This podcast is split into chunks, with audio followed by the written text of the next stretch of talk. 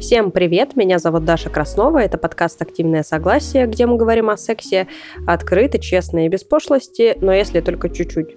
Сейчас будет небольшая тавтология, потому что сегодня мы будем говорить о том, как правильно говорить о сексе и зачем это делать. В гостях у меня Саша Казанцева, секс-просветительница и активистка, а еще теперь и писательница. Недавно Саша написала и выпустила книгу, которая называется «Сам секс». Опять же, как обсуждать, получать и доставлять удовольствие. Книга хорошая, добротная, такая плотненькая и очень заботливо общается с читателем. Я читаю прямо сейчас и рекомендую купить ее скорее, потому что никто не знает, сколько она еще просидит э, в книжном. Во-первых, люди очень много ее покупают, а во-вторых, э, ну, меняется контекст, да, внешний. Всякое может произойти. В общем, читайте книжку Саши и слушайте наш подкаст.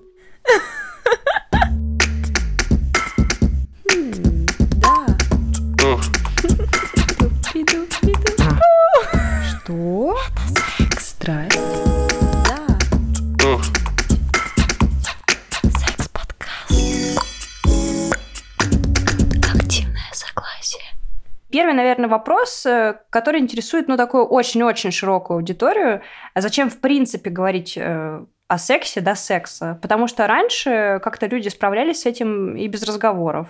Э, Логика такая, что если оба человека хотят этого секса, то зачем по новым правилам современного этичного секса эти лишние разговоры? Мне очень нравятся вопросы, которые начинаются с «зачем делать что-то, если раньше так не делали?».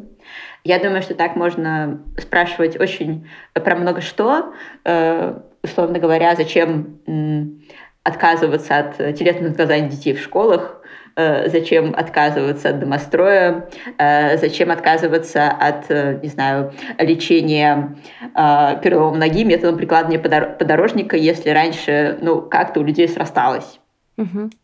М- Время идет, жизнь меняется, и появляются действительно какие-то новые практики, которых раньше не существовало. И, как правило, эти практики связаны с тем, что меняется наша культурная среда и меняются наши представления о том, что такое хорошо и что такое плохо.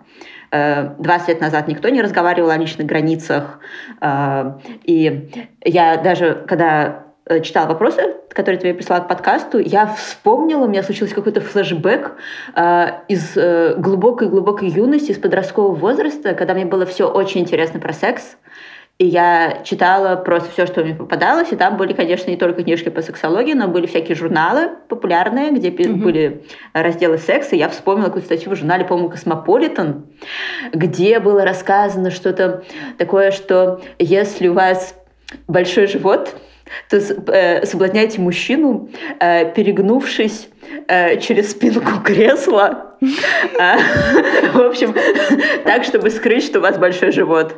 И это такая была... Ну, короче говоря, э, я помню, что тогда у меня это вызвало, наверное, мне было лет 13 или 14, когда я это прочла, у меня это вызвало какую-то очень такую неприятную эмоциональную реакцию. Но сейчас я просто думаю, господи, какая-то дичь, какая-то дичь. И как хорошо, что сейчас подход к сексу, он какой-то более гуманный э, по отношению ко всем. А, Откуда взялась, собственно, идея э, того, что на секс нужно спрашивать согласие, что про секс нужно говорить? Э, Во-первых, оказалось, что э, женщины получают удовольствие в сексе, что женское удовольствие в сексе важно, потому что э, долгое время секс это было что-то про мужчин цисгендерных и Мгм.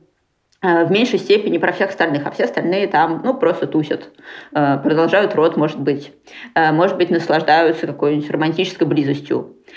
Не так, не так давно вообще у нас женщинам разрешили кончать.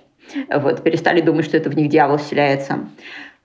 И появилось представление о женском удовольствии, появилось представление и о женских границах. Мы стали узнавать, что нарушить границы другого человека очень легко, особенно если среда устроена так, что воспитывает, например, девочек, не только девочек, например, людей других уязвимых гендерных идентичностей, э, или с уязвимым гендерным опытом, таким образом, что люди могут чувствовать себя недостаточно ценными, э, недостаточно классными, может быть, э, такими, от которых требуется, чтобы они как-то заслужили расположение к себе. И тогда люди могут идти на какие-то э, вещи, которые, может быть, не очень про их радость, но про радость в их представлении другого человека. Например, соглашаться с секс-практики, которые не подходят. Э, мы узнали, как по-разному устроены люди, мы, устро... мы узнали, как э, по-разному э, может, э, могут вообще все заниматься сексом, что э, идея о том, что всем нужен пенисовагинальный проникающий секс, это устаревшая идея. Нет секс-практики, которая подходила бы всем. Нет секс-фантазии, от которой возбуждались бы все. Э, потому что все, э, у всех по-разному расположены нервные окончания, у всех разные какие-то психологические триггеры, позитивные, сексуальные. Э, и все мы бесконечно разнообразны. Никого, никого из нас не написано на лбу перед сексом что нам подходит, что нам не подходит. Э, не написано э, на лбу история нашего, возможно, травматичного опыта, который требует быть к нам более бережным. Э, не написано, спрашивал ли нас до этого вообще кто-то, что нам нравится. Может быть, у человека рядом с нами не было никакой возможности это порефлексировать. И человек будет что-то делать на автомате, потому что со всеми предыдущими делала или делал на автомате. И как бы, и все. И, ну, как будто это не очень про близость, и как будто бы это не очень про бережный и взаимоуважительный подход. То есть это выпадает из современного представления об этике. А, и еще есть такая штука, которую я хотела просто не забыть упомянуть, поэтому я упомяну ее в начале, mm-hmm. которая, мне кажется, очень интересная, которой мало достаточно информации в русскоязычном пространстве. Но есть она, кстати, в моей книжке, которую, может быть, где-то Даша в начале или в конце прорекламирует. Обязательно. А, да. Штука про три языка секса. Когда я узнала эту теорию, я была просто в восторге. Это придумал ученый по имени Мошер в 70-х, по-моему, годах прошлого века может быть, чуть позже, э, про то, что вот есть теория там, пяти языков любви, а есть теория трех языков секса, про то, что разных людей больше всего цепляют э, какие-то определенные э, такие сексовые зоны реализации. Например, кто-то очень кайфует именно от прикосновений, от того, как прикасаются, насколько это интенсивные ласки, и человек проживает очень этот контакт прямо кожей, и э, таким людям может нравиться массаж, таким, таких людей может от, отвлекать э, разговор, какой-нибудь ток во время секса, потому что им хочется сосредоточиться на том, что вот они проживают и ощущают в теле.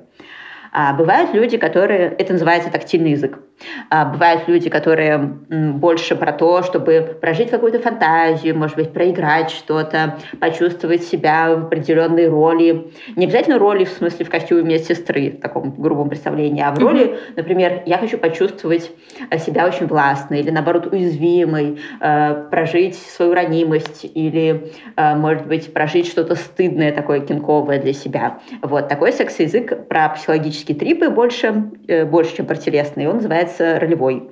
А, и есть еще язык близости. Это когда э, люди или человек наслаждаются ощущением, что вот они с партнером или с партнеркой сейчас вместе э, делают что-то. Это такая объединяющая история. И вот мы проходим совместно через такой вот опыт. А, и как и языки любви, языки секса, они, скорее всего, не существуют в одном человеке в сферическом вакууме, они могут существовать, скорее, в какой-то комбинации, но можно выделить один или два доминирующих. Вот. И мне кажется, что если такие штуки тоже перед сексом проговорить, то можно гораздо лучше друг друга понять и потом э, меньше, может быть, переживать каких-то обломов, когда люди говорят, вот этот человек занимается сексом не очень, или с этой чувих, вот был какой-то не очень секс. Э, это звучит так себе, но еще это звучит как эм, э, монолог э, людей, которые не поговорили перед сексом. Сейчас хочу делать дисклеймер, да, это не victim blaming. Если с вами, очевидно, некрасиво себя вели в постели, то да, это плохо так не должно происходить. Вот, но когда мы просто занимаемся сексом в разном стиле, и мы перед этим не поговорили, и выяснили это в постели, и мы хороши по-своему, просто у нас нет состукоса какого-то такого секса языкового. Нам очень разные практики подходят, нам э, у нас очень разные представления о том, что такое классный секс, э, то если вот это все проговорить на старте, то мы имеем, во-первых, больше шансов либо получить классный секс, либо понять, что, может быть, нам не нужно сейчас совместный секс, может быть, нам как-то по-другому стоит э, прожить контакт, может быть, пообниматься и кино посмотреть. Вот такая длинная телега, э, которая обрисовывает канву, э, зачем вообще секс этот обсуждать, какие у этого есть плюсы. Я боже мой, нет, я скажу еще одну вещь. Я сейчас много говорила про психологический комфорт или психологическую безопасность. А, почему я об этом больше говорила, чем о том, что вот, надо обязательно обсудить справки, потому что если вы не обсудите справки, то можно получить и ПППхи, и никто не будет рад, или никто не будет рад.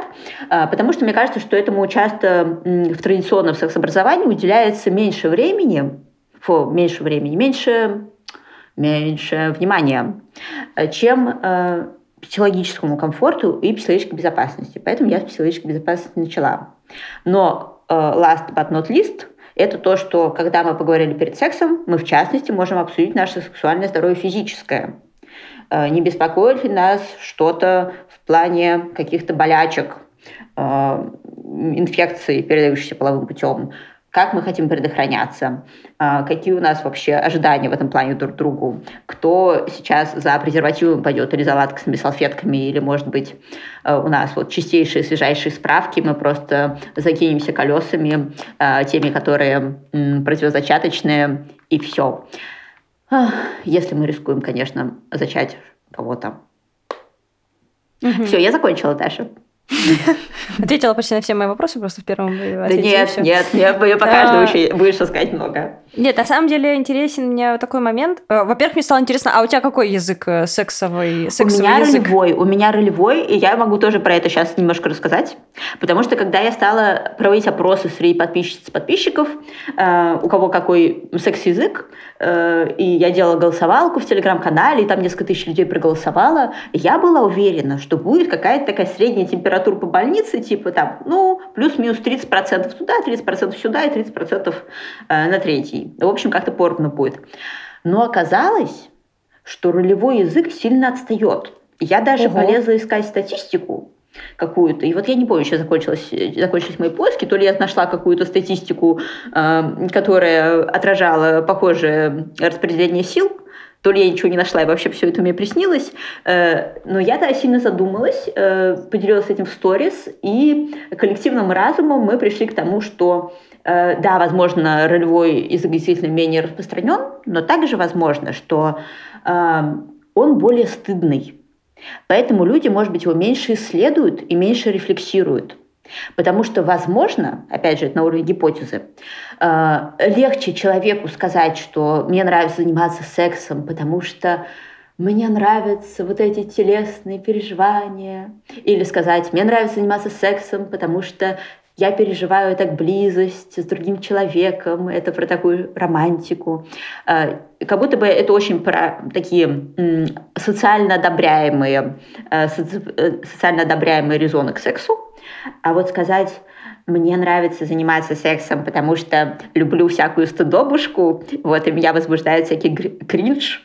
А, такое как будто бы стыднее сказать, и стыднее осознать, и стыднее назвать. Вот. А, такая возникла гипотеза.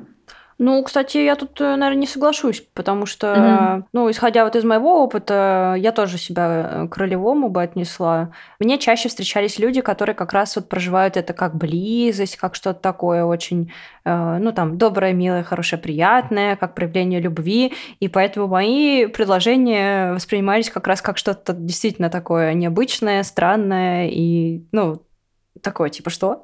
Извините, а что? Угу. Вот. Так что я думаю, что, возможно, ну, возможно, это действительно какой-то... Но я вот, кстати, тоже для себя пытаюсь понять, что это такое. Это как сказать, результат какого-то такого, э, может, творческого мышления или результат каких-то травм особых, э, вот когда у тебя такие предпочтения интересные? А, мне не хочется ни один из языков секса ассоциировать с травмой, угу. но мне кажется, что действительно это может быть связано с тем, как у нас в целом культура функционирует, не только сексуальная культура, которая одобряет одни э, способы себя проявлять и не одобряет другие, или чуть их сигматизирует и стыдит за них. Но может быть это связано действительно с творческим мышлением. То есть, условно говоря, людей, любящих там Савриск, например, в обществе меньше, чем людей, которые на Савриск смотрят и думают так, что это вообще такое странное очень. Вот. Может быть, тут есть какая-то такая корреляция, не знаю знаю, но порассуждать очень интересно. А вот скажи, а у тебя когда-нибудь был секс просто потому, что, ну вот как ну, как это обычно показывают, ну, условно, в фильмах. Ну, то есть встретился человек, возникла вот эта вот э, теншн какой-то к нему, и все просто произошло без всяких лишних, ну, скажем так, да, это без всяких лишних слов. Мгм. Слушай, у меня было много сексов, э, я думаю, как у многих э, давно живущих на свете людей, э, которые были такие сексы без предварительных подробных бесед, просто Мгм. потому что я не сразу узнала, что так можно. И, в общем, нормально, что никто с этим знанием не рождается. И большинство людей, например, в России точно не получают этого сексуального образования. Э, Мы можем видеть в каких-то современных сериалах, где на уроках секс-образования рассказывают про согласие. Вот, но вот сейчас в России не рассказывают. И в моей юности, там, в 90-е, тоже не рассказывали. А, И поэтому, поэтому, да, э, какая-то значительная часть моего секса, она была такая, что вот э, происходит какой-то... э, Я ощущаю влечение, я начинаю предполагать, есть ли влечение у человека, начинаю надеяться, что оно есть, потом происходит какой-то тактильный контакт, и, в общем, происходит движение навстречу границам друг друга, заход в эти границы, и, ну, и, и случается секс. Вот. Э, И мне кажется, что э, мой опыт в этом плане достаточно норм. То есть у меня не было... Я не могу вспомнить, по крайней мере, в зоне памяти у меня нет ничего такого, что я бы оценила как э, сильно трав- э, травмирующее для меня. Э, У меня точно были случаи нарушения какого- э, какого-то границ. Вот. И я думаю, что хорошая профилактика нарушения границ – это как раз обсуждать. Я очень рада, что сейчас э, инструменты для того, чтобы обсуждать секс, они есть. И они становятся доступными для самых разных людей, потому что они уменьшают риск насилия и уменьшают риск э, ну, того, что там, может быть, сложно назвать громким словом насилие. Это такое заряженное слово, и многим сложно его на себя примерить. Э, Но, допустим, слово, э, слово нарушение границ. Да. Нарушение границ в сексе – это не очень приятно. Недавно у меня был кейс, я позанималась сексом, и это был, мне кажется, мы не обсудили предварительно, как нам нравится заниматься сексом. Э, И у меня в книжке очень длинная глава, я вообще много про это писала, про то, какие вопросы надо приговорить перед сексом. Ну, стоит проговорить, на что обратить внимание, э, задать их, может быть, себе или задать другому человеку. И я обычно большинство из них задаю, но в этот раз мы ничего не обсудили, но это был самый consensual секс в моей жизни, мне кажется. Меня постоянно спрашивали в процессе, можно ли потрогать так, можно ли э, тут дотронуться, можно ли сделать вот это. Я все время спрашивала. Вот, поэтому э, это м, получился очень-очень consensual секс. Э, но мне кажется, что это м, история, когда есть э, какая-то уже база с точки зрения собственных границ. Э, Я думаю, что там был один момент, где я границы подслила, и я подумала, «М, вот тут я, я, конечно, поподробнее бы порасспрашивали, было бы круто, потому что вот тут я, может быть, вот эту штуку не очень хотела. В целом, как бы ничего страшного, никто, э, ни одного кролика не пострадало, но так, так, короче, я поставила себе галочку, что в следующий раз мне нужно будет быть внимательнее к границам. Вот, то есть э, опыты, я думаю, что нормально, что у нас у всех опыты бывают разные, но мне кажется, важно помнить, что ни у кого с границами не идеально. Большинство людей все-таки испытывают с границами те или иные сложности, поэтому э, проявить излишнюю бережность друг другу может быть иногда неплохо. Потом можно, можно быть, можно больше друг о друге узнать, э, лучше знать, где, где стоит спросить, где можно не спрашивать. Но на старте это важно.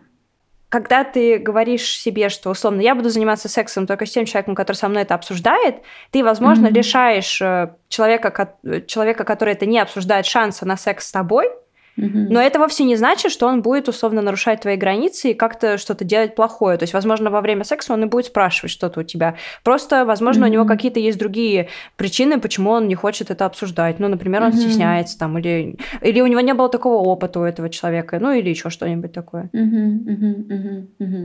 Э, Две составляющие. Первая составляющая это то, что, э, как правило, мы все-таки не одним вопросом выясняем, готов ли человек обсуждать секс, типа ты готова? Или ты готов обсуждать секс со мной? Человек такой, э, ну, наверное, нет. Все, до свидания. Я хлопаю дверь и ухожу. Э, скорее всего, это какой-то э, развернутый во времени диалог, в ходе которого мы выясняем, типа, хочешь ли ты поговорить? А вот почему нет? А вот мне важно вот это. То есть, если человек на все последовательно говорит нет, нет, нет, ну, это не очень функциональная как будто коммуникация, и мне действительно, я бы себя почувствовала небезопасно. Человек мне просто говорит нет на каждое мое какое-то предложение и попытку пойти на контакт. Ну, наверное, я сильно выберу не заниматься сексом. Э, но если мы разговариваем, и человек начинает рассказывать, ну вот, э, я так стесняюсь, то тут уже другая история. Тут уже есть поле для диалога. И на, и на более поздних этапах этого диалога можно принять решение, вступаем ли мы в секс сейчас, или мы откладываем его на потом, когда, может быть, мы там больше будем доверять друг другу, человек со мной больше расслабится, я с человеком больше расслаблюсь. Э, и это одна составляющая.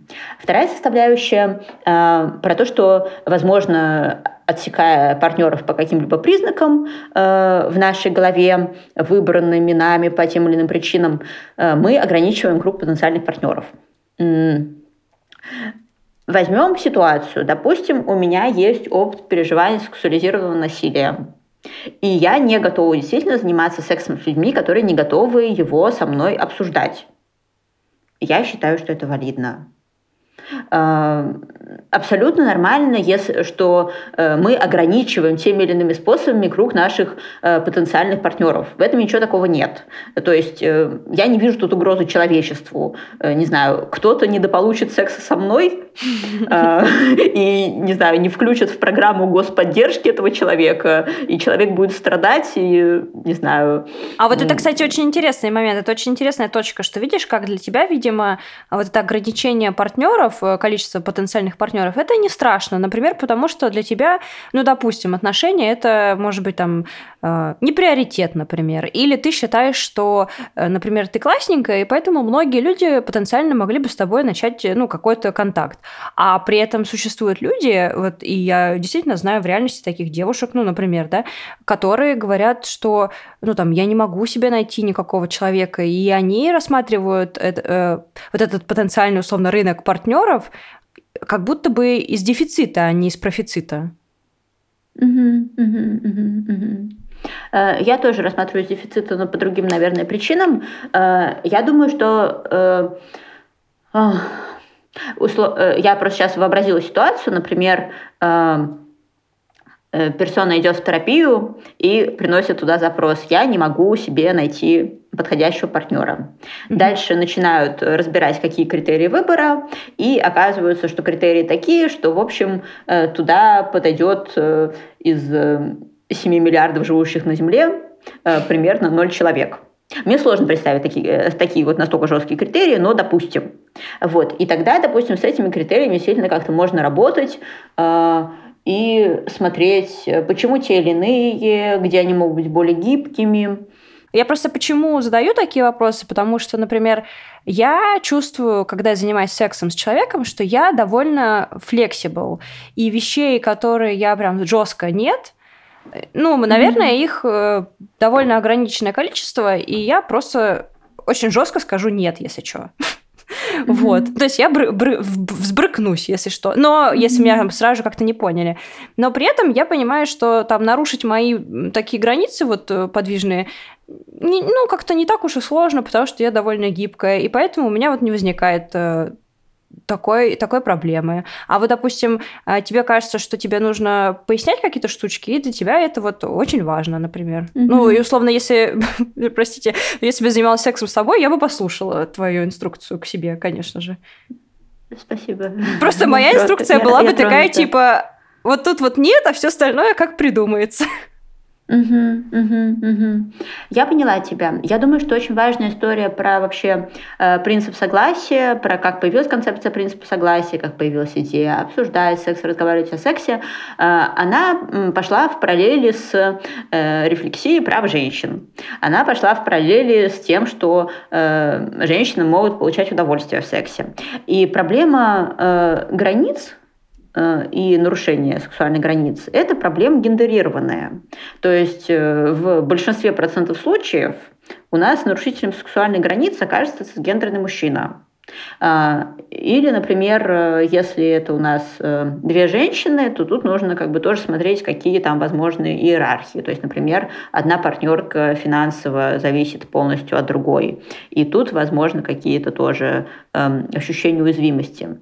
Но в первую очередь это гендерная история. И если мы с вами цисгендерный мужчина, то нам очень важно про это знать, быть аккуратнее, свои привилегии чекать. Очень вероятно, э, ну, как бы большинство женщин проходит через опыт э, нарушения сексуальных границ.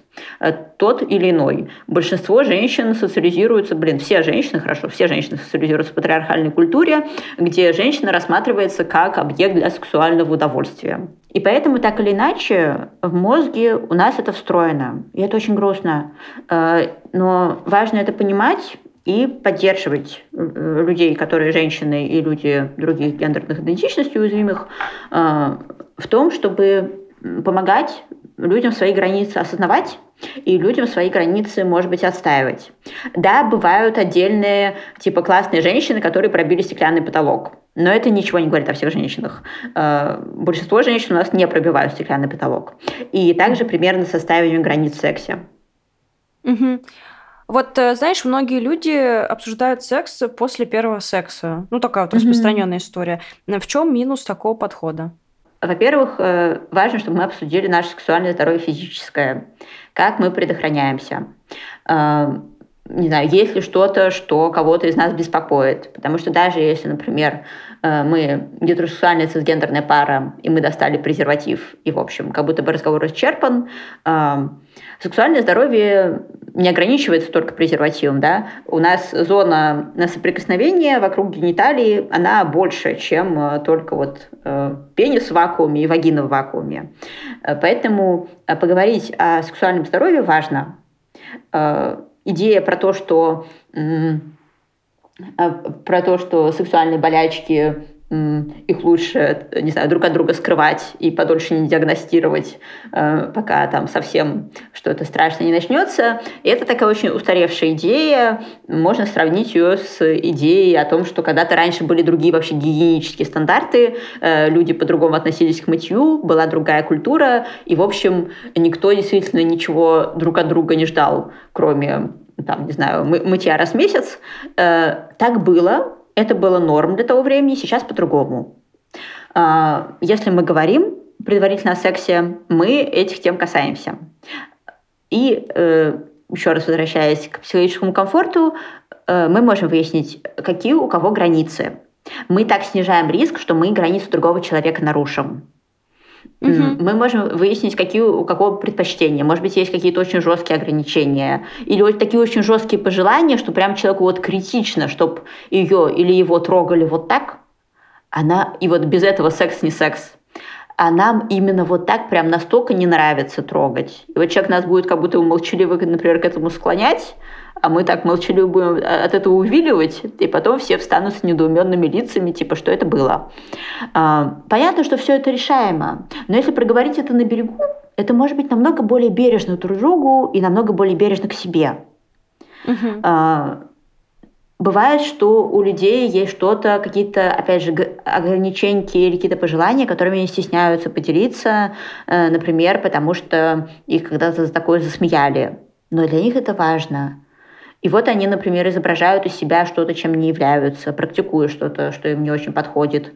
А, через откровенный разговор мы можем такие штуки вскрыть. Мы можем создать пространство доверия и поддержки друг для друга. Ну, это работа всех участников секса. Это, конечно, там никто не может взять ответственность за всех э, сразу, потому что тут никто никому не мама. Но вместе мы можем постараться сделать так, чтобы наше вот это коммуникативное пространство предсексовое, оно было достаточно поддерживающим. И потом э, с человеком, с которым мы больше расслабились, нам, может быть, будет и проще раскрываться, проще открывать какие-то свои, может быть, стеснительные стороны, э, может быть, какие-то стыдные, которые мы не очень осмеливаемся делиться э, с людьми, с которыми у нас уровень доверия ниже. В общем, интересно, вот, допустим, мы все-таки хотим поговорить о сексе до секса, но непонятно, вот когда этот момент наступает идеальный, когда начать этот разговор? Это зависит но есть э, какие-то ходы, которые часто у людей работают, вот, и можно выбрать себе что-то симпатичное из этого набора, а можно придумать что-то свое. А, частый заход – это когда, например, у нас происходит какой-то флирт, и мы можем начать шутить на какие-то такие близкие к телу штуки, какие-то околосексуальные. И можем параллельно аккуратненько выяснять, кому что нравится. А, и потом, когда мы, когда нас уже подойдет так ближе к сексу, у нас будет какая-то база. То есть мы не с пустого места садимся на кровать э, или там садимся за стол переговоров э, и начинаем говорить, сейчас мы обсудим секс с нуля. А у нас есть уже какие-то наработочки, и мы можем сказать, слушай, а помнишь, ты вот говорила вон то? А кстати, а я тогда подумала вот это, а еще у меня был такой опыт, а что ты думаешь? Угу. А как тебе вообще обычно нравится? Угу. А ты пробовала вон то? Прикольно. А вот у меня, знаешь, а у меня вот так. А, можно пойти так. Другой путь – это, например, когда у нас просто может прямо зайти разговор о сексе. Типа, я говорю так, мне, например, мне часто с людьми, которые мне симпатичны, нравится говорить про секс. Даже если я не планирую с ними секс, для меня это способ э, пережить какие-то переживания. Э, и я э, спрашиваю, э, например, я говорю, что вот, слушай, мне с тобой захотелось а, поговорить внезапно про секс. Просто я очень, ну, мне интересна эта тема, я на нее с людьми иногда разговариваю. Я подумала, что мне вот с тобой было интересно поговорить. Окей ли тебе это? И если человеку окей, то я могу просто начать спрашивать, а как тебе обычно нравится заниматься сексом? А вот, а слушай, а у меня вот была такая история. Или давай я тебе что-то расскажу про себя. Вообще, кстати, такой хороший ход – если, например, человек рядом с нами немножко жмется или стесняется, но при этом интересуется, не в смысле уходит в отказ и говорит, нет, я не хочу обсуждать секс, а мы начинаем это навязывать. Не так. А если у человека какой-то интерес есть, э, но нет как будто бы, может быть, достаточного языка для того, чтобы вот так вот с места в карьер начать, мы можем рассказать что-то про себя. Можем сказать, слушай, а давай я тогда сначала про себя поделюсь, может быть, тебе как-то после этого будет комфортнее, а то я такая тему сразу предложила и такая рассказывай, а вот, может быть, тебе хочется, чтобы какая-то раскачка была с моей стороны. Потому что вторым номером говорить всегда проще на уязвимые темы, секс для многих уязвимая тема. И вот человек нас послушает, и, возможно, чакра разговоров про секс откроется, э, потому что, потому что вторым номером проще. Э, есть вариант, что мы, например, начинаем, условно говоря, ходить пить кофе вместе, некоторое время ходим, э, потом начинаем разговаривать о том, что мы чувствуем друг романтическую симпатию, начинаем обсуждать, в каком бы формате нам бы хотелось развивать наш контакт. Может быть, нам хотелось бы больше сближения.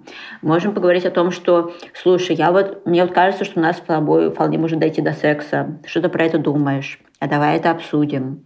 Вот. Это такой подход для более какого-то углубленного формата отношений, может быть, более продолжительных отношений. Вот это то, что мне пришло сходу в голову, и я уверена, что вдохновившись этими примерами, можно придумать еще 100-500 вариантов.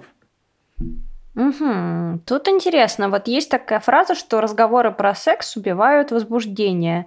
И угу. в целом, если мы, ну, проиграем вот начало какого-то романтического приключения между людьми, то действительно, когда ты начинаешь говорить про секс э, с каким-то человеком, с которым у тебя еще секса не было, то любой разговор, он носит такой, знаешь, э, флиртовый характер. То есть ты что-то mm-hmm. говоришь, тебе что-то отвечают, это все очень интересно, любопытно и бла-бла.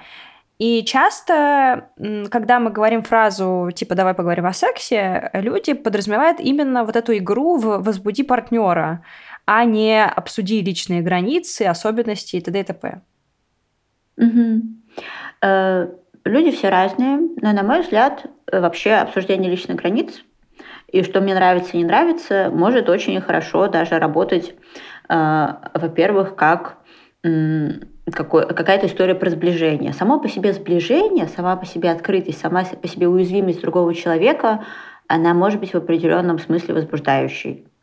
Э, То есть мы можем, например, обнаруживать, э, что нам не нравятся одни и те же штуки. Мы такие, о, тебе тоже это не нравится. Да, вообще, кто так делает? Ну, странные люди, странные. И мы можем почувствовать близость через это.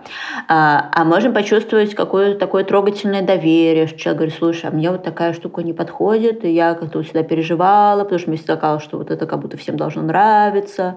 И мы можем как-то поддержать, обнять человека. И это тоже что-то про такое я очень много раз уже сказала слово сближение, но я его еще раз скажу. Сближаться – это круто. Даже если мы не планируем жить вместе всю жизнь, не планируем разойтись на следующее утро, вот это переживание опыта сближения, э, оно может что-то нам давать всем присутствующим. Э, по поводу то, есть, короче говоря, лично у меня, в моем опыте, опять же, все люди разные, но у меня в моем опыте разговоры про секс, э, предсексовые, они часто ассоциируются как раз с чем-то чем-то будоражущим, что, боже, мы говорим вместе на такие темы.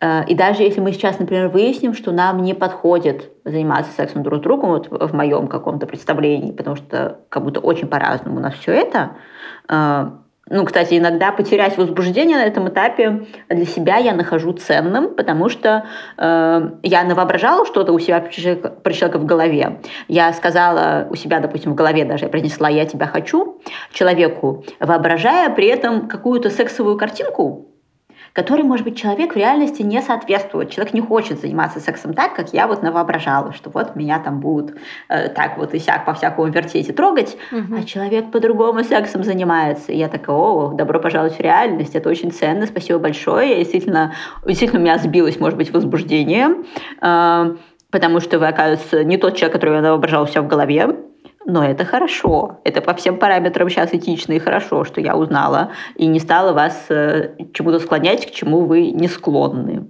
Э, могут ли у разговора о сексе быть невозбуждающие составляющие? Э, о, да, могут. И я вспомнила, что вот эту историю с Космополитеном, с тем, что скройте свой большой живот, перегнувшись через спинку кресла, я вспомнила, как раз прочитав этот вопрос, что есть какая-то такая идея, что эм, человек, и, скорее всего, это женщина, э, должна отрабатывать эм, норматив по э, как бы это прилагательно это сформулировать и слово быть возбуждающей. В Сексуальная общем, привлекательность это. Ну, да, да. Э. Э, отрабатывать норматив по сексуальной привлекательности в глазах партнера, параллельно угадывая, что именно для него является, или для нее, может быть, даже угу. сексуально привлекательным, прям вот так вот с лету и сходу и перегибаться через спинку кресла и делать сальто в воздухе. Вот. И это, мне кажется, не очень гуманно. И нормально, если в разговоре о сексе или вообще в практиках заботы предсексовой у нас присутствует что-то, что мы не находим возбуждающим. Например, для кого-то не возбуждающе надевать презерватив. Угу. Стоит ли от этого отказываться от надевания презерватива? Ну нет, не стоит. А для кого-то не возбуждающе, если партнерка говорит, ой, слушай, у меня больная спина, давай, типа, э, выберем какую-то вот такую позу. Не такую, которую ты предложила или ты предложил, а вот такую. Ну, очень жаль, конечно, если у кого кто-то от этого переживает великое бламинго, но, э, но такова жизнь. Э, потому что все эти разговоры про то, что вы не обеспечиваете мне заботой о своем комфорте достаточную степень возбуждения, не заботьтесь, пожалуйста, о своем комфорте, а заботьтесь о моем возбуждении. Э, не нравятся мне эти разговоры, никакой симпатии я к ним не испытываю. Можно позаботиться все вместе о возбуждении друг друга, но также важно и позаботиться о комфорте друг друга и найти баланс. И все взрослые люди, я уверена, что могут с этим как-то справиться. А, и, в общем, все истории про то, что, не знаю, не возбуждают, не возбуждает целлюлит, не возбуждает цвет твоего постельного белья, не возбуждают, не знаю, там, форма твоих сосков. Ну, что же тут сказать-то, я уж не знаю. А-та-та-та-та. хорошо. Знаешь, вот мы обсудили, что, что делать, если стыдно обсуждать секс, mm-hmm. ну, что можно чуть человека там раскрепостить, можно первому начать. А вот бывают, э, знаешь, такие люди, э, они не то чтобы стеснительные, они просто закрытые, молчаливые, и, возможно, еще эти, э, это те люди, которым э, трудно принять отказ. Ну, то есть, допустим, вот у вас был хороший вайб, да, общение, mm-hmm. а потом в какой-то момент у тебя вот это возбуждение спадает, потому что ты узнаешь, что человек какой-то не такой но ты это воспринимаешь как вот, ну, именно такую, э, ну, болезненную ситуацию. То есть не каждый человек вообще-то, э, как ты сказала, вот э, ощутит, что типа, и вот я поняла, что мы друг другу не подходим, и типа, здорово, что я это поняла. Многие люди будут из-за этого очень сильно страдать, чувствовать еще себя какими-то не такими, что у них какие-то такие предпочтения неподходящие, а, потому что мы вот как будто бы говорим, да, про каких-то таких идеальных людей, которые уже супер знают себя и супер терапевтированные, но на самом деле в реальности люди гораздо более как будто бы ну, хрупкие или травмированные, и это не обязательно как какие-то, ну, серьезные супер травмы, а просто, например, детские травмы, например, вот это вот все. Ну, то есть, что нам страшно об этом говорить не только потому, что мы такие, такие, фу, мы не будем об этом говорить, потому что мы хотим э, старые устои продвигать дальше и быть такими харасерами, а потому что нам уязвимо об этом говорить очень сложно, очень страшно. Mm-hmm. Э, так, хочу сказать дорогим слушательницам и слушателям, что я э, не согласна с тейком собеседницы про то, что мы говорим про идеальных людей. На мой взгляд, весь этот разговор, он как раз про очень живых людей со своими страхами, уязвимостями и прочей историей. Если мы чувствуем себя некомфортно от того, что человек говорит, слушай, а мне нравится, или, например, мне не нравится вот то, как нравится заниматься сексом тебе, э, это нормально и хороший способ э, вообще обойтись с уязвимой ситуацией, со стыдом, кстати, тоже. Вот я начну, наверное, со стыда, потому что ты сказала, что про стыд мы все сказали. На самом деле не все мы сказали. Хорошая тема для того, чтобы обойтись со стыдом, это стыд назвать. Э, сказать, слушай, мне сейчас очень стыдно, я тебе сейчас расскажу, почему. Тут такая штука, очень стесняюсь про это говорить. Сейчас вообще зажмурю даже глаза, когда буду это произносить. А, можно запросить поддержку при этом, можно сказать, слушай, подержи меня, пожалуйста, за ручку. Вот мне сейчас нужно, чтобы меня поддержала за ручку, пока я это говорю, или поддержал. И таким образом, таким образом мы можем продвигаться. А, продвижение в близость и продвижение а, в какую-то свою, может быть, большую открытость и смелость – это не всегда что-то, что делается вот так вот на изи по щелчку пальцев. Но это нормально. Это нормально. Действительно, я думаю, что очень э, редко существуют люди в нашем обществе, которым прям легко про секс говорить или которым легко переживать отказы. Такие, а, отказы, пофиг. Ну, то есть, как будто бы это люди, может быть, у которых какие-то вообще другие отношения, там, не знаю, с эм, культурными кодами, чувствами. Но большинство людей, большинство людей действительно как-то могут об этом ощутить микроранку или макроранку, ну, в общем, какую-то ранку мы можем словить с этого. А, и если мы э, переживаем отказ, то, мне кажется, тут можно сделать несколько вещей. А, первое – осознать, что мы чувствуем. И можно об этом человеку сказать. Э, сказать, слушай, вот ты сейчас так сказала, я тебя услышала, и мне сейчас прям как-то это ну, прям вот я почувствовала, что меня это резануло. Я поняла, что это про меня. Важно брать ответственность за свои чувства, чтобы человек не думал потом, что вот она плохая любовница. А, но, но вот я хочу с тобой, я с тобой хочу искренне поделиться, и мне об этом уязвим говорить, потому что это что-то такое, как будто бы идеальные люди не должны травмироваться из-за отказов, а я вот чувствую, что так. Вот. А дальше следующая часть предложения, которая мне кажется очень важной а, важно сформулировать для себя, э, что мы хорошего в отказах видим вообще, в том, что такое явление, как отказ в обществе существует. Э, например, хорошее в отказах. Вот я сразу скажу, что там может быть хорошего. Первое. Если другие люди могут нам отказывать, значит, и мы можем отказывать. Значит, и мы имеем право говорить «нет». Если право на «нет» вообще в мире существует, да, мы будем слышать «нет», но и мы можем другим «нет» говорить.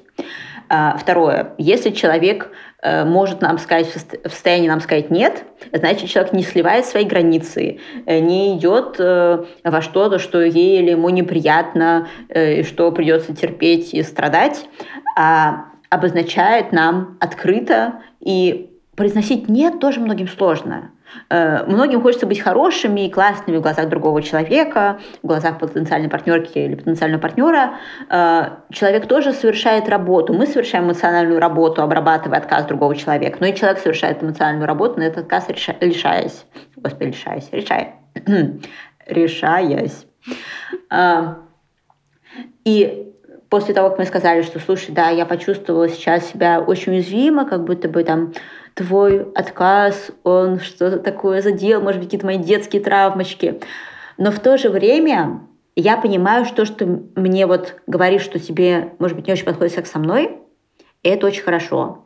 Это хорошо, потому что вообще-то я бы хотела жить в мире, где люди не боятся говорить о том, что им что-то не подходит. Вот у меня у самой, например, не всегда это получается. Я, может быть, тобой даже сейчас восхищаюсь, потому что я, я немножко учусь у тебя, я думаю, м-м, значит, я тоже вообще-то всегда могу тоже говорить людям, когда мне что-то не подходит. Э, да, получать отказы самой не очень приятно, но в то же время это и э, пропуск в то, чтобы самой иметь право эти отказы давать. И я тебя очень хочу в этом поддержать, потому что я понимаю, что говорить нет, и это не всегда легко. Слышать нет нелегко, но и говорить нет нелегко. Вот такие вот мы два человечка тут на планеточке пытаемся сориентироваться в этом непонятном мире. Привет. Вот. Здорово, здорово. Интересно вот что. Очень часто люди при обсуждении секса говорят о том, что им нравится в сексе. Ну, типа, я люблю такие позы, мне вообще нравится вот такой секс, мне нравится, когда секса много, ну и так далее. Но у каждого есть какие-то штуки, которые вот точно не нравятся. И почему-то про них э, особенно тяжело говорить, потому что не нравятся могут, э, ну, какие-то прям, скажем так, условно, условно базовые вещи. Что mm-hmm. с этим делать? Или, о, или да. знаешь, что даже вот э, сложно сказать, например, э, что мы как будто, когда обсуждаем секс, кажется, что у всех он происходит там часто или, ну, там, средне часто. А вот, например, я знаю, что людям, которым хочется секса очень редко, ну, прям там раз в два месяца, например. Mm-hmm. Им очень трудно своим новым партнерам сказать, что у них э, такая вот половая конституция, что им не хочется часто секса, потому что им кажется, что, ну, типа, какой человек захочет с ними тогда встречаться. Вот. Угу, угу. Да, эти представления о том, что такое хорошо и что такое плохо, очень зависят от культуры и субкультуры. Например, я сейчас мне прямо пришла в голову мысль, что в каких-то э, субкультурах может очень поощряться ревность как доказательство любви, угу. что вот этот человек ревнует, прям настоящий мужик или такая вот прям женщина за своего мужика постоит. А в каких-то субкультурах, например, в моей в моем пузыре. Ревновать как будто бы не очень прилично, как будто бы, ну, это что такое, с чем там нужно работать как-то.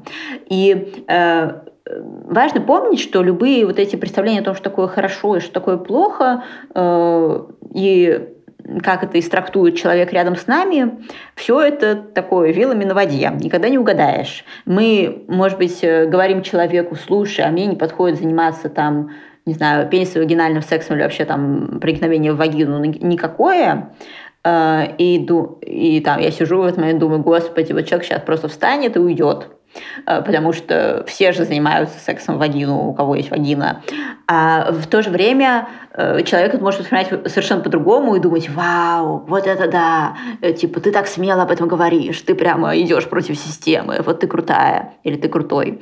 Вот. То есть неизвестно, как это другой человек услышит. Очень сложно, очень сложно это держать в голове, очень сложно э, против собственных э, представлений о том, что подумает другой человек идти. Но может быть, это одна из мыслей, на которые можно опереться. Некоторым людям сложно, ну вот, например, сказать про какие-то э, особенности, которые не вписываются, ну, типа в мейнстрим. Ну вот, например, что mm. секса хочется очень мало, например, очень ага. редко. Да, э, секса хочется редко. Э, я бы начала с того, я бы начала с того, что я бы спросила, я бы считерила, не стала бы сразу про себя все вываливать, а такая, слушай, мне так нравится, что мы с тобой так поддерживающе, открыто говорим про секс, для меня это очень ценно. А, я хочу тебя спросить, а есть ли у тебя в сексе что-то, что кажется тебе, ну не знаю, чем-то таким стыдно, в чем, может быть, стыдно признаваться, и, может быть, э, что не совпадает с каким-то стереотипом о сексе, что, типа, все должны вот так, а у тебя не так. Потому что у меня есть одна такая штука, но я решила себе помочь спросить сначала тебя, потому что я поняла, что у многих людей же такое может быть, Вот. Если я тебя послушаю, то мне, может быть, легче будет про мою штуку рассказать. А, людям нравится быть полезными, людям нравится помогать друг другу, людям нравится быть поддерживающими. Очень возможно, что на запрос поддержки человек рядом с нами отзовется и скажет, ну да, давай, короче, вот я тебя поддержу. Потому что ну, это такая немножко игра в вопрос-ответ, знаешь. Э, одно дело, вот если я просто вот этот подкаст, типа, села у микрофона и писала бы с нуля, э, это была бы одна динамика. А другая динамика, ты мне вопросы задаешь, что-то э, комментируешь, где-то говоришь, ну нет, я не согласна. Я говорю, да я тоже не согласна. Цап-царап. И тут уже как бы динамично получается. Вот так же человеку может быть сложно самому сесть и сказать, блин, у меня есть такая студоба, меня за это вообще стыдили там, э, не знаю, с третьего класса, у меня там правый ягодиц не той формы, или, э, не знаю, мне противно целоваться, потому что это слюни, а все это так романтизируют. Э, и я все время там через силу это делаю или избегаю этого последнего момента. Ну, что такое. Может быть, человек сидит и стесняется об этом сказать, или вообще не приходит в голову, что может так сказать. И тут мы создаем такие условия, типа, помоги мне, пожалуйста, вот я хочу тебе сказать что-то такое стыдное, уязвимое про себя, вдруг у тебя есть тоже что-то стыдное, уязвимое про тебя. И так, хоп, по динамике уже совершенно другая история. Вот, так мы можем друг другу помогать. А, возвращаясь к, э, к мало секса. Может быть такая история, например, что человек рядом с нами говорит, слушай, я вот, да, я тебя услышала, но я даже вот ни разу не встречала таких людей, у которых, которым редко хочется секса.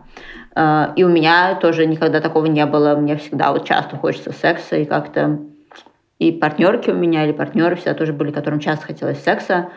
Да и в целом, как-то, мне кажется, я так достаточно стандартно сексом занимаюсь, вот прям как, как в кино показывают, так примерно занимаюсь. Ну, там, может быть, есть у меня какие-то отдельные предпочтения, но в целом интересно, интересно. И в такой момент лично я могу почувствовать себя уязвимо. Ну, сидит тут такой как бы человек э, из Парижской палаты мира весов, а я со своими э, самоварами. А, и мне кажется, тут важно, важно знать, что чувствую себя уязвимым – это нормально. Чувствую себя более уязвимым, ну, или думать, что я себя чувствую сейчас более уязвимым, чем, чем другой человек – это нормально.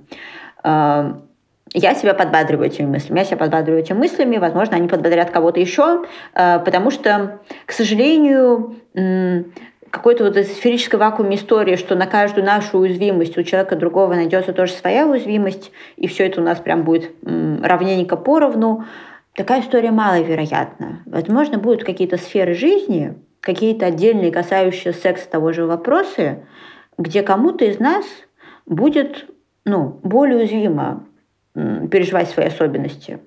Ну, это вопрос про то, насколько мы свои особенности принимаем, не принимаем, что может сделать человек рядом для того, чтобы нас в этих особенностях поддержать, чтобы мы почувствовали себя лучше. Э, что-то может сделать, а что-то можем сделать только мы на своей личной терапии.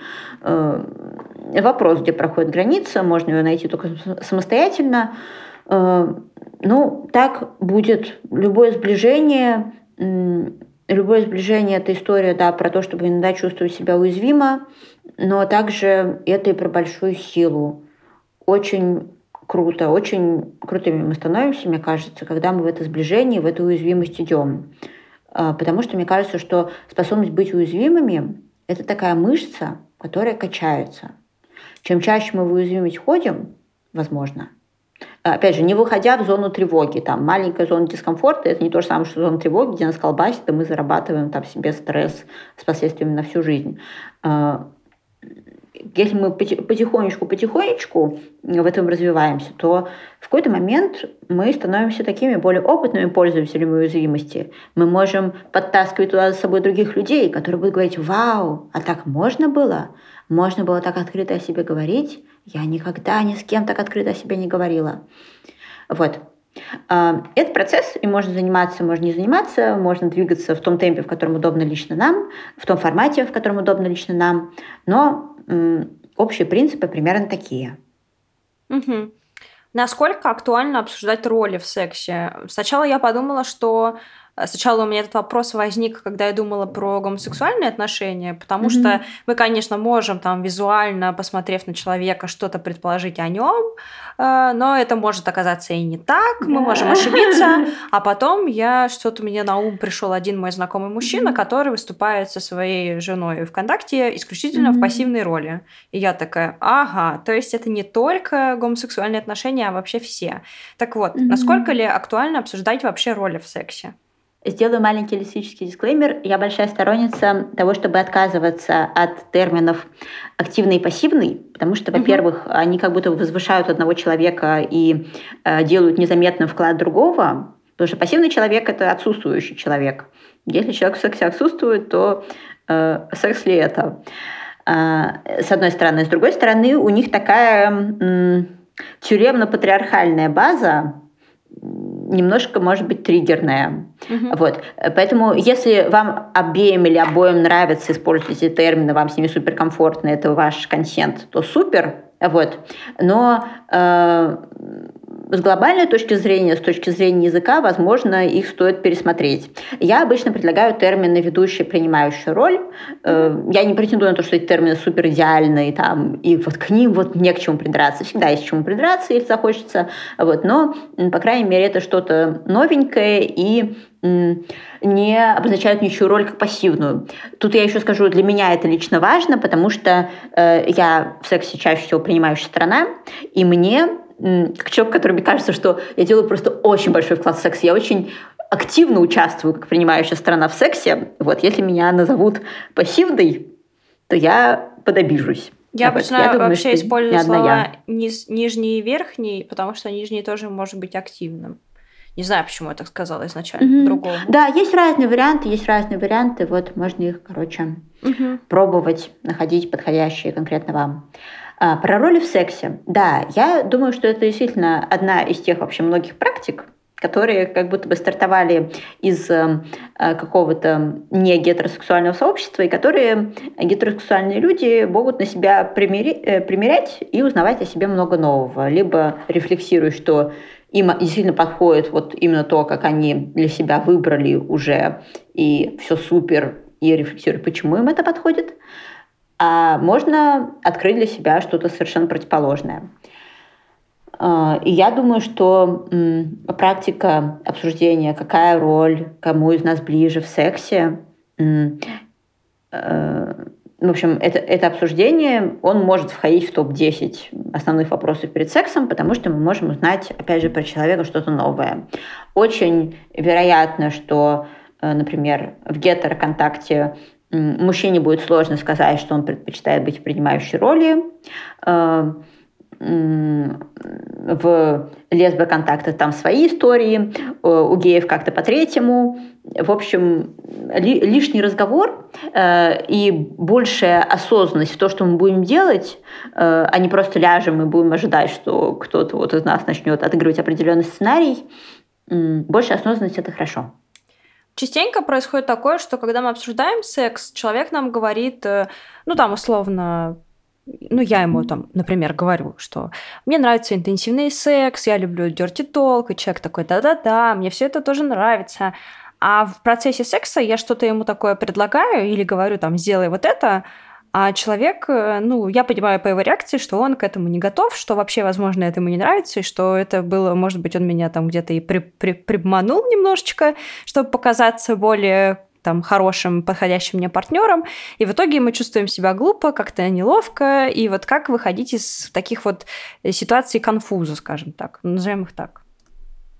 М, э, Правильно поняла, что смысл в том, что э, в процессе секса я прям человеку что-то предложила, а человек... а он э, удивился, как-то изумлился и, может быть, даже мгм. шокировался. Да, бывает так, бывает так. Вообще э, нарушение границ в, в коммуникации, в любой, в том числе сексуальной, э, оно неизбежно. Другое дело, что когда мы говорим, когда мы делаем эту коммуникацию более открытой и более осознанной, это нарушение границ заметно. Потому что если мы не пытаемся разговаривать, скорее всего, все эти микронарушения или макронарушения границ просто остаются незамеченными, потому что все просто присутствуют с молчаливыми лицами, а, и у каждого своя идея в голове относительно того, как э, довольна сторона рядом. А, если произошел конфуз, э, во-первых, мы молодцы, что у нас уровень доверия такой, что никому не нужно ничего отыгрывать, и все могут, э, в общем, свое какое-то смущение или сконфуживание в пространство общее принести мы супер. Э, ничего плохого не происходит, происходит хорошая штука коммуникативная. Mm-hmm. Можно поржать, можно обсудить, что сейчас произошло. Э, нет ничего страшного в том, чтобы стопорнуть секс. Это не последний секс в вашей жизни. А сейчас остановиться, что происходит. Можно вернуться потом к сексу. Мне кажется, это такая хорошая, заботливая практика, которая в долгосрок работает на ощущение безопасности. Даже если в долгосрок, когда я говорю, я не имею в виду, что мы вот с этим человеком там потом еще будем три года вместе. Я имею в виду, что Просто мы делаем мир более безопасным, например, для другого человека. Мы делаем мир более безопасным для себя. Я сейчас приостановила секс, чтобы поинтересоваться, в порядке ли ты что случилось? Я э, как-то сейчас ты смутилась, да? Мне как мне показалось так или вот что-то произошло? Я сейчас сама смутилась, пока это спрашивала, но хочу узнать, беспокоюсь за твой комфорт. Вот решила остановиться, спросить тебя.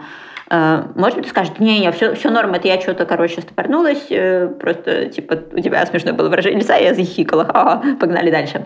А может быть, человек скажет, слушай, да, сейчас была какая-то такая фраза, ты сказала, Вообще нормальная фраза, но для меня она была задевающая. Можем мы немножко про это поговорить, пожалуйста? Вот, ляжем, про это поговорим, пообнимаемся, поддержим друг друга. Вот. Э, и потом мы идем с ощущением, что в мире это так можно делать. Вообще нормально, нормально так делать, заботиться друг о друге когда я долго болела, и я, например, ну, мне было очень трудно партнеру объяснять, что со мной, и я чувствовала себя очень плохой э, из-за mm-hmm. того, что я болела, потому что я чувствовала, что я, э, ну вот, э, скажу так, как я, я как-то скажу так, как я действительно ощущала. Я чувствовала, что я проебываю себя как женщина, что я какая-то бракованная, непонятная, что меня нужно куда-то изолировать, отстранить, потому что мне казалось, что я как будто бы там трачу чуть ли не время человека на себя, такую вот э, отстойную. И mm-hmm. несмотря на то, что я как бы в терапии вся, и тут и секс-подкаст веду, но вот такие вот у меня супер деструктивные э, чувства были. И, ну, и честно признаться, мне было трудно обо всем этом говорить. И я не могу сказать, mm-hmm. что я прям с гордостью справилась с этой задачей. Я ушла в себя, сбежала там э, и сделала все не как мы там объясняли. Собственно, поэтому я делаю такие заметки, что м- люди такие, ну, такие, понимаете. Мы такие котятки. Да, к сожалению, у нас нет э, другого способа э, ну, сообщить другому человеку об уязвимом, кроме как сообщить другому человеку об уязвимом. Э, мы можем облегчить для себя это сообщение, мы можем попросить о поддержке, мы можем попросить человека про себя рассказать что-то уязвимое, э, мы можем для себя придумать какие-то техники, которые нам позволяют, не знаю, отправить voice сообщением, а не говорить, глядя в глаза в 3D-мире. Mm-hmm. Но действительно, да, нет другого способа сделать, кроме как сделать. И это напрямую относится к вот таким уязвимым вещам. Действительно, в мире очень много всего, про что нам говорить уязвимо. Э, можно придумать себе какие-то тезисы про то, почему я выбираю уязвимость. Например, потому что я считаю, что все это какие-то говноконструкты, которые мне в голову поклали, э, которые меня угнетают и вообще всех угнетают, и никому легче не делают. И вот я тут за человечество борюсь а, через свою уязвимость. Можно придумать себе такой тезис.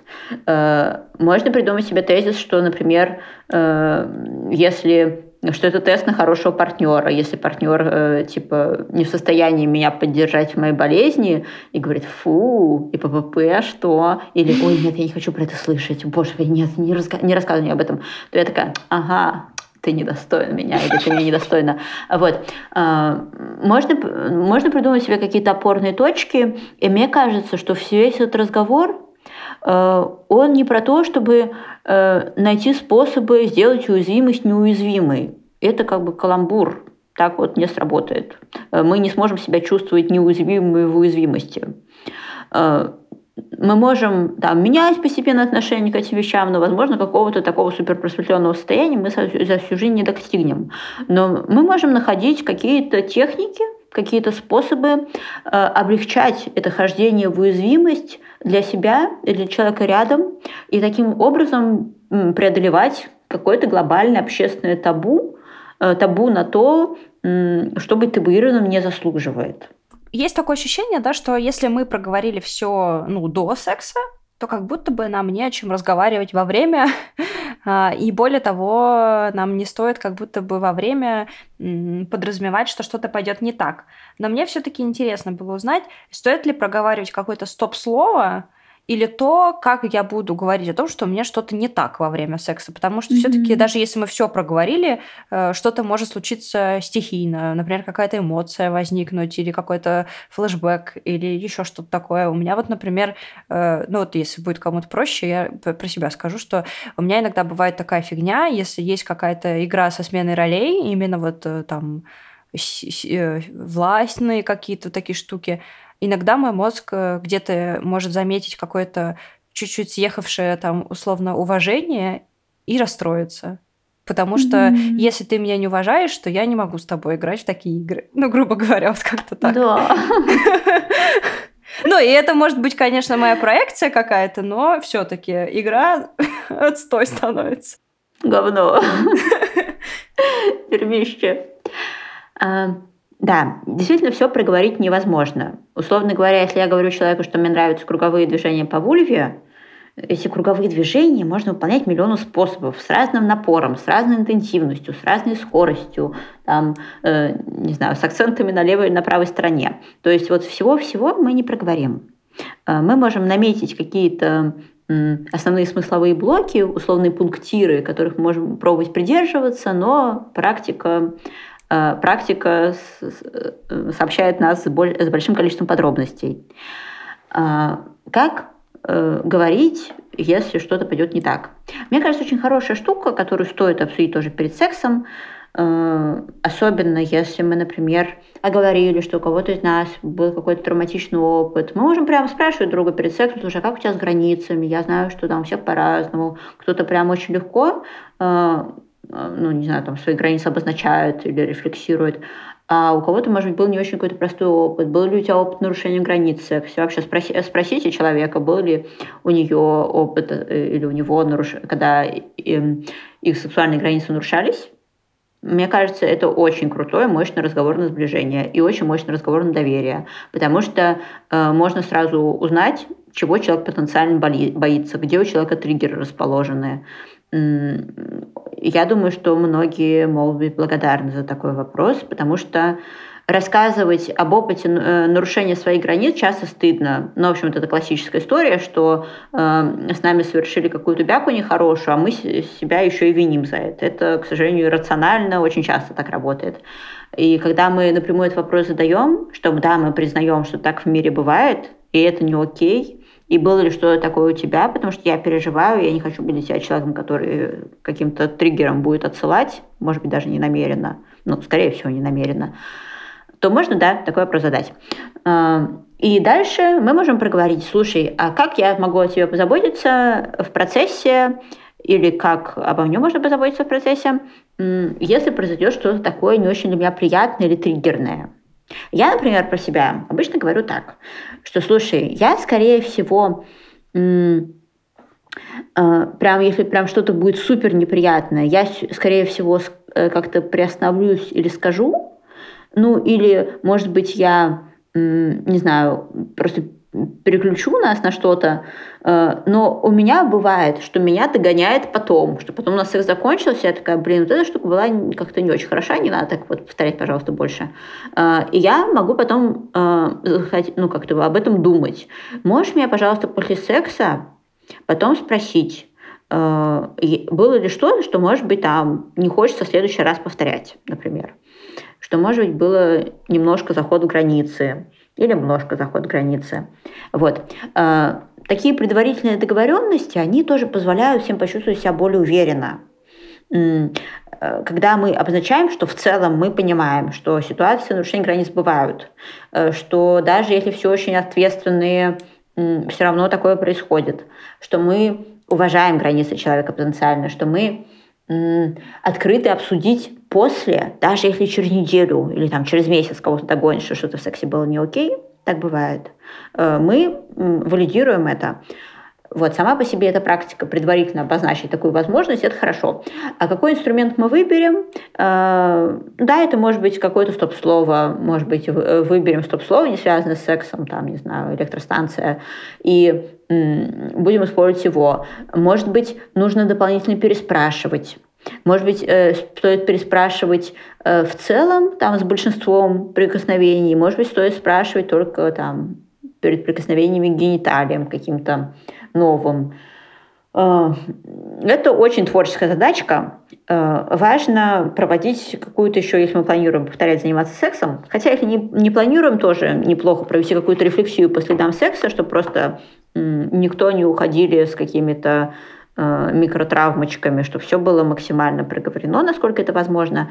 Э, договориться, что после секса мы все можем обсудить, что ты мне всегда можешь сказать после. И все разное может произойти, но я тут, я стою в контакте, э, мы в диалоге. Я замечаю всегда, что у нас с Сашей очень длинные серии получаются. Надеюсь, вы дослушали до конца и уже а, поставили в календаре встречу с вашим партнером, на которой вы будете обсуждать ваш прекрасный секс. Всем удачи, всем пока-пока. Слушайте серии подкаста «Активное согласие», пока мы еще с вами. Распространяйте их в социальных сетях. И надеюсь, до следующего понедельника.